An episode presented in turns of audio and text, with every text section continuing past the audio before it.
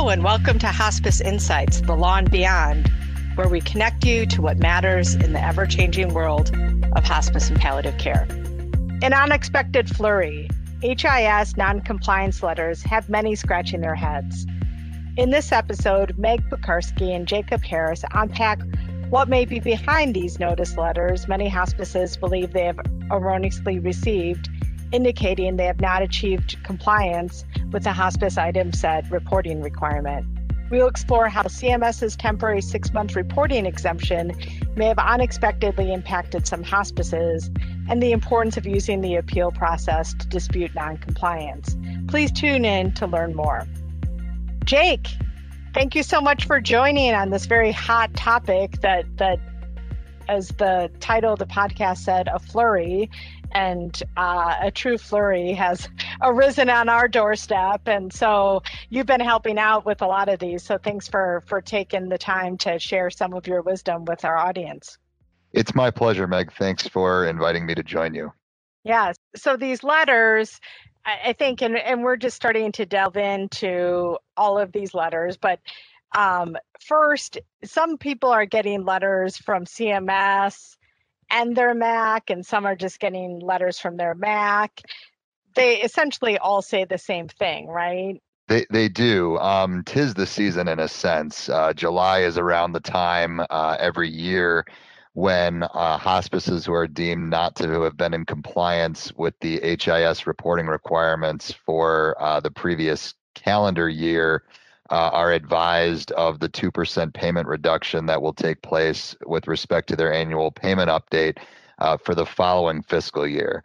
So, here in July 21, uh, hospices are receiving letters uh, if they were found to be not in compliance with the reporting requirements during calendar year 2020 and advised that they will receive a 2% payment reduction in fiscal year uh, 2022. So that part is fairly typical. What's what's atypical, of course, um, is the number of hospices that are receiving it this year, and, and that's what this podcast is designed to address. Yeah. So, because again, uh, like you said, most people are not used to getting these letters because in their whole history of reporting they've never had a problem and so so people are getting and again sometimes it's a letter from CMS actually, and sometimes it is from your Mac, which is confusing to some because obviously the CMS logo is on Mac letters too. And so I think at the end of the day, it doesn't really matter, but all of the notices are giving you um, information about how you didn't meet this 90% threshold uh, for reporting and that it outlines your appeal rights. So let's start with how every conversation we have with clients I report. I reported this is erroneous. I, you know, I did do all of this. I have this proof. I have reams of paper that shows I submitted all of this stuff, and so so that's how every conversation um, has has worked with with clients. But let's unpack that a little bit. And what's the the key document that we always look for? When people say, I could send you reams of paper, and we say, hold the phone, just send us this one document, which would be the proof that we're looking for about what you submitted. Yeah, so there is a single page report that can be accessed through the Casper system, and that will show you um, quite simply. Uh, it's called the, the Casper report, fiscal year 2022, in this case, hospice timeliness compliance threshold report. Uh, that single page document will show the number of HIS records that were submitted during calendar year 2020, uh, the number of HIS records that were submitted and accepted within uh, the 30 day time frame, uh, the percent of HIS records that were submitted and accepted within 30 days. Um, and then the most important thing for determining whether the hospice will be subject to a payment reduction is whether the provider met the 90% compliance threshold, a, a, simple yes or no.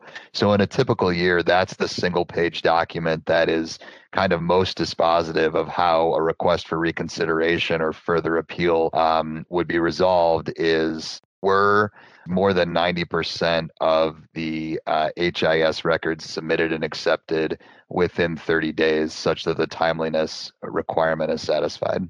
And so I think that's important because some people weren't necessarily familiar with the Casper system because they may keep their own internal tracking. And so that's an important document and one of the first things we ask um, folks to pull for us. Um, and, and you keep using the word rightfully so. In normal times, this is what happens. So, um, so I think that's talk about why this wasn't normal times, and that circles back to COVID. And we all know that early on in the pandemic, there was a lot of different waivers and other relief that was given to various provider groups as we people were dealing with the pandemic and so there was many, many, but one of them uh, that's we think might be in play in these issues is there was a exemption where providers, hospices didn't have to submit data for a certain six month period. It was the beginning period of it was 2020, right? Correct. Um, this is what's called a, as Meg mentioned, an exemption. Um, and the, the in the again, during typical times, an exemption is something that a provider would request because of circumstances that are affecting the provider. And then CMS could either grant the exemption or deny the exemption. Um, what many hospices may not have become aware of until this year uh, is that CMS can uh, sort of on its own grant an exemption to uh, a hospice or a group of hospices, or in this case, to every hospice. And that's what they've chosen to do under the federal regulation uh, this year in light of the COVID-19 pandemic is they extended a blanket exemption from the HIS reporting requirements for quarter one and quarter two of 2020, um, which means that hospices were not required to submit any HIS data for quarter one and quarter two of 2020. And this was promoted with much fanfare like you know there was a press release and quotes about hey you know to relieve pressure we're you know exempting you from this requirement um, and so i think looking back i mean people really felt like hey this is designed to help me and so what what appears to be the case at least for some people is they actually continued submitting HIS records for those six months, right? Like, I think some people, even though they were exempt, I, I, think you could still physically submit this. And so, right, you're a well-oiled machine. You continue to do this and and whatnot. So you submit those. And so, if you're keeping your internal records, you're probably keeping track of all the stuff you're submitting, even though it was during the six month exemption period, right?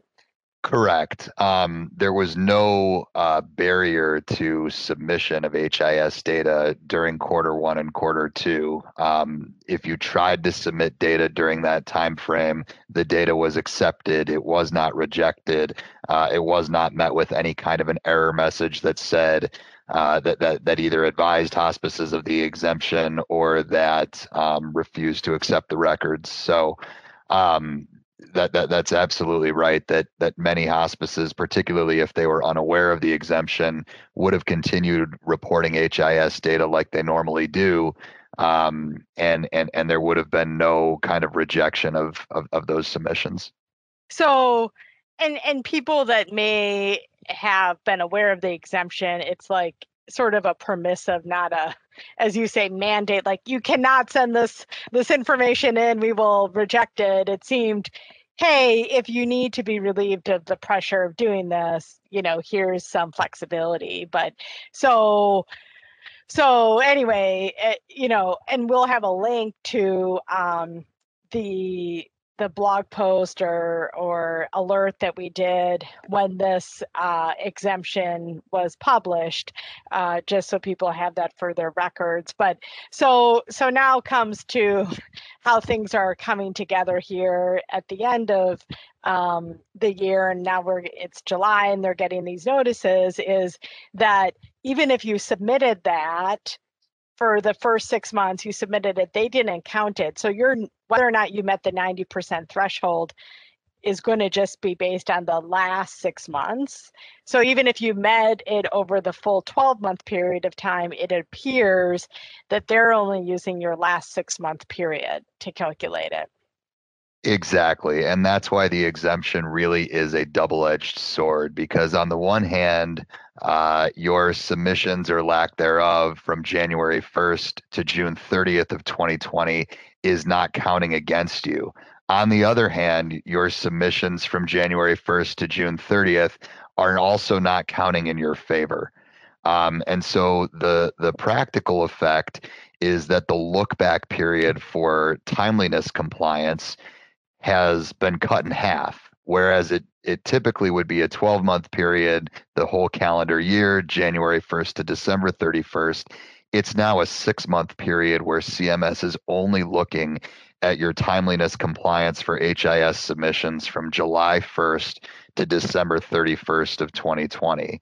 And so as a result, the margin for error is is a whole lot thinner um, one of the absurd kind of examples that we've used with clients to show how shrinking uh, the window of consideration uh, can work against a hospice is let's say there are 52 weeks in the year and let's say you timely report for 51 of those weeks and you have a bad week. Well if cms gives you a quote unquote exemption from the 51 weeks when you complied and only looked at the one week where you failed to comply um, then then your numbers aren't going to look so good. And so uh, again, that's kind of a, a, a, silly example, but but it's analogous to what's happening here, where uh, again they've cut the look back period in half. So um, if you weren't super compliant from July 1st to December 31st, uh, you may be receiving one of these payment reduction letters in the mail uh, or through Casper um, despite having been in compliance over the larger 12 month period that's typically considered by CMS. Yeah, so essentially, you know, you could be at 93% for the calendar year, but 89% for the last six months, and then you're going to get one of these letters, and um, and so, so it's almost like I was so good I continued to submit all year round and, you know, play by the rules. Like I didn't, you know, treated it as permissive, but hey, I have the staff, I'm going to keep doing this. And you do it. And then if for whatever reason you had compliance difficulties, you know, in the last, last six months of the year. I mean, the law of averages isn't going to help you because you just have a shrinking denominator to deal with here. So yeah, it's very, very unfortunate. And so, so, um, but obviously a notice letter is just that a notice letter and um, you know you have appeal rights because i think that a 2% rate reduction is significant in this climate where a lot of people their profit margin is minimal at best and so if your profit margin is 4%, 6% or whatever, I mean, 2% is a lot, right? So, um, you know, this is, there's a lot of money at stake here. And so you do have appeal rights and, and you want to exercise those. And just like they're, the letters are all dated the same, the appeals are all due on the essentially the same day, right? Like, is it April or August 13th? the the requests for reconsideration, um, which are a prerequisite to get to the provider reimbursement review board level of review um, and certainly judicial review. Uh, but but the first step, the reconsideration request letters are due uh, Friday, August 13th lucky Friday the 13th. Um, so, uh, but I think it's just really important for folks if you if they have gotten these letters that this is the beginning of the story not the end of the story and i'm sure there are people who got this letter and they don't fall in a bucket like we're talking about here right i mean we've dealt with HIS um, denials in other years for different things. I mean there's always can be some weird facts like i thought i submitted it and all of this but like these in particular seem to be at least many of them rooted in this this intersection with the exemption and and so i think um you know, appealing folks to work with counsel to appeal these is really critical because, like you said, it's a prerequisite. You got to keep this issue alive because if you don't appeal, then there's nothing to do to stop this 2% rate increase because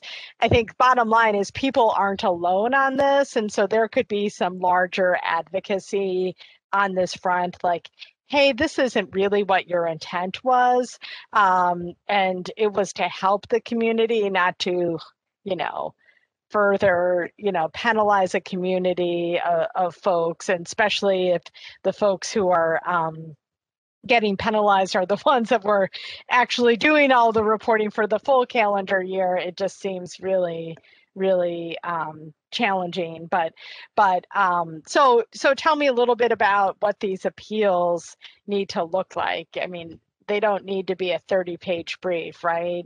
No, not at all. Um, especially at the reconsideration level. Um, really, what's required is some identifying information about the hospice um, and then some evidence of of compliance overall. Um, and again, during typical times, you might uh, you'd certainly include that single page Casper report. You might also include some hospice final validation reports uh, showing when HIS data was submitted and accepted uh, as evidence of timeliness.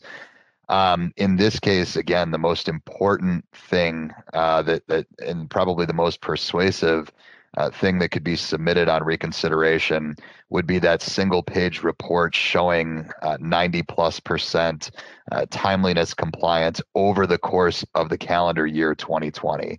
Um, if the, the, the strongest position would probably be uh, to be able to say that over the course of the calendar year, uh, you complied with the the stringent 90% requirement. Um, it's just if you uh, disregard the first half of the year and only look at the second where that number slips below below 90% and of course the closer to 90% the better. Yeah no exactly. And so i think that um you know august 13th is going to be a busy day of filing in our office but i think very important and um, my hope is that because this is impacting a number of hospices, hence this podcast, we wanted to get out the word that we're seeing this really all across the country. You know, people in every single region with every single MAC, and you know, they insist like this is erroneous. I did all of this as coming back full circle, every conversation we've had, Jake starts the same way. What are you talking about? This doesn't make any sense, and and walking this through. So, so I think it's it's really important to pay attention to this. That obviously, uh, this gets pushed up to uh, folks in the CEO and compliance because I think oftentimes people have a department within their hospice that handles all of this. And so, but who this letter goes to and the person who files, it may be a disconnect. And obviously, the CEO is going to want to know that my budget is going to get cut by 2% because I'm going to have 2% less in revenue. It is, uh, you know, a very significant issue that needs to be sort of risen to the top. Um, and so and then making that phone call finding you know counsel to to help you um, sort out uh, how to file a reconsideration because as you said those are important documents but a, a, reconsideration also has a persuasive narrative. So you know this is where the lawyer skill comes in and and jake you do a great job with this but i mean right you need to tell the story to um, connect the dots and provide the context. And so I, that's why i think you know this is too too big a stakes to i think for folks to just do it alone Certainly. Um, this year has presented innumerable challenges to everyone, and um, I think you know what what what we've tried to convey uh, is that the purpose of the exemption for quarter one and quarter two was to avoid burdening hospices uh, that were, you know, particularly during the the throes of the COVID crisis um, with reporting requirements, at least for a for a temporary period of time. And so, um, you know, to to relieve them of that requirement, uh, but then penalize them for having um, either availed themselves of it or not uh, seems inconsistent with the intent of the exemption that was granted by CMS. And so, um, you know, there, there, there might be some strength in numbers here where enough providers, good providers, compliant providers, uh, providers who meet the requirements year in and year out, um, are able to to demonstrate that um, you know this really is a, a, an unfair and and an unintended result. Um, and so please please do reach out um, if you find yourself in in that situation and having received one of those letters this month well said counselor. You're a real advocate.